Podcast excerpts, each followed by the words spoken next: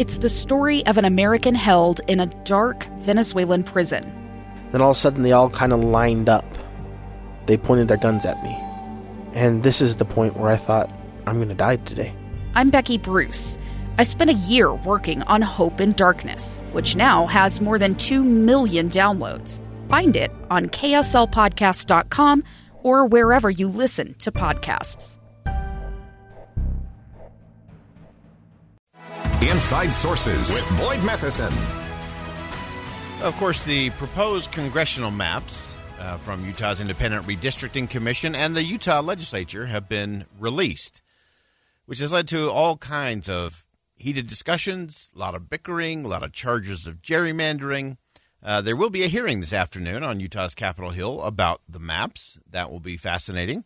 Uh, I have a few questions uh, about how to break up the state as it relates to the congressional districts. And so I'm going to ask you to uh, to join me. We should have gotten some uh, sci-fi music for this. We're going to go into the uh, into the void here and have uh, suspend reality for a moment uh, and just look at some of the questions that we really have to step back and consider before we just blast anyone who disagree with us uh, disagrees with us when it comes to the maps of the Utah congressional districts. Uh, so, of course, there is the process component to this. Uh, and the process I will always uh, criticize and analyze because I think process matters. Uh, I was not thrilled that the, uh, the maps from the legislature were released at 10 p.m. on a Friday for a Monday comment period and then a special session on Tuesday. Seems a little jammed to me. no reason, no reason to go that tight uh, when we're dealing with something that's very divisive uh, with a lot of opinions and a lot of effort's been done around there. So that's just the timing, that's just a sequence thing uh, because I do think the process matters. But let's get into the the questions that I have and to just give us some perspective here. We have four congressional districts. Each of those have to have approximately 817,904 people. Approximately. Uh, that's the way it has to be divided up. So it is not about geography. Uh, it it is about numbers. It is it is a representation of number. Uh, that is what is required. And so so let's just kind of think out of the box here for a minute. So of course we've had debates over should a congressional district consist of just rural voters in the state of Utah? That's an interesting question. Should a congressional district be made up solely uh, of suburban areas? That's a question. That's legitimate. Should it be made up uh, based on your political party affiliation? That's a legitimate question. But those aren't the only questions. In fact, the, the last question, uh, we always talk about it in terms of fairness. And so People will say, well, it's gerrymandering if the Republicans divide up the map and carve up the Democratic votes and voters uh, in a way that kind of minimizes their impact on election. Uh, the same argument, of course, is made in places like California, uh, where I once lived. Uh, I actually spoke to one of my Democratic strategist friends uh, about this one time, and, and he said uh, when we raised the issue of, well, there's so many Republicans in the state who just don't feel represented by their member of Congress or even by the Senate. And his answer as a Democratic strategist was, it is not my fault. It is not my fault that there aren't very many Republicans in the state of California. And so someone could flip that script and say it is not the Republicans of Utah. It's not the Republicans' fault that there aren't that many Democrats in the state of Utah. And that can be an interesting discussion. Uh, but let's take it even beyond that.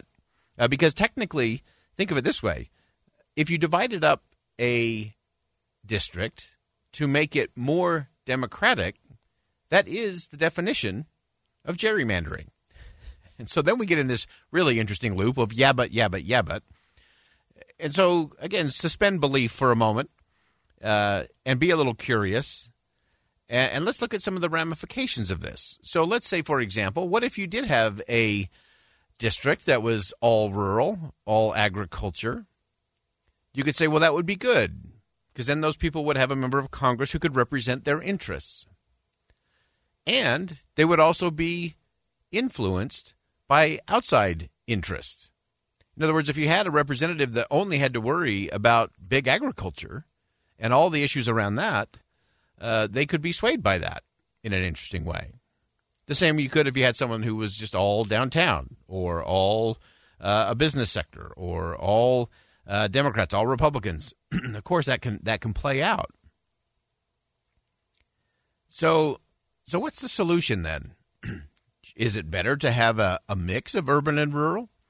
Uh, is that a, is that a right way to do it? Should the mix be only based on the number of Republicans and Democrats?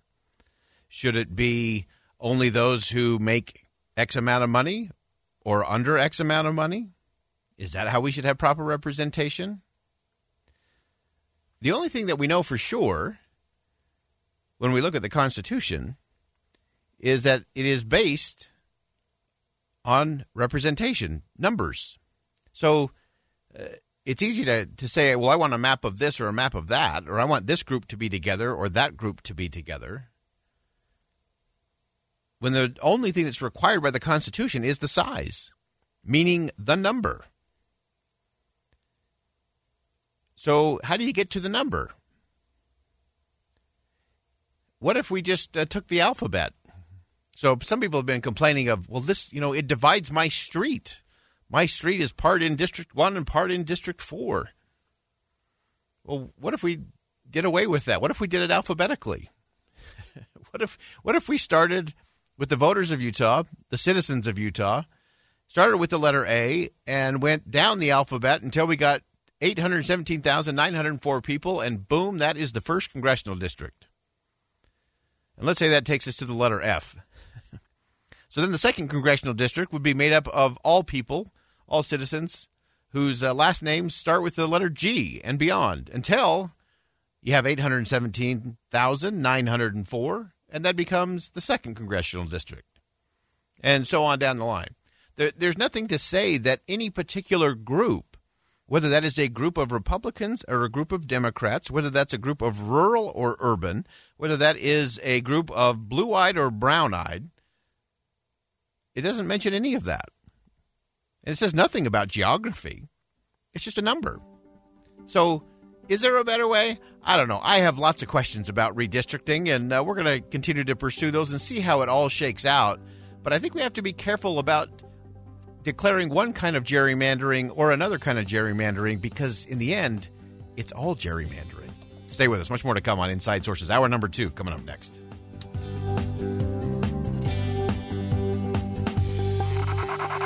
Live breaking news. Now on the mobile app for KSL News Radio. Sponsored by Any Hour Services. Listen at home or anywhere you go. KSL FM Midvale. KSL Salt Lake City. This is Utah's news station.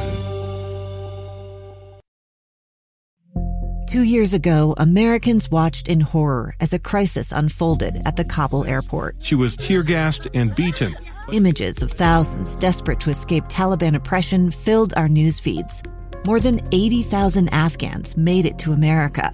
But the story didn't end there. It was very cold. There was no power, no heat. Who would help our newest neighbors?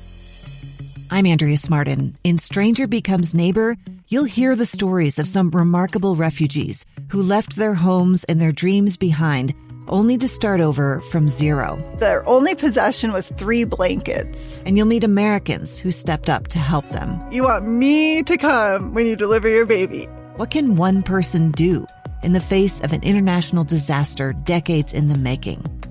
That's Stranger Becomes Neighbor. Find us at kslpodcast.com, follow us on Apple Podcasts, or anywhere else you listen.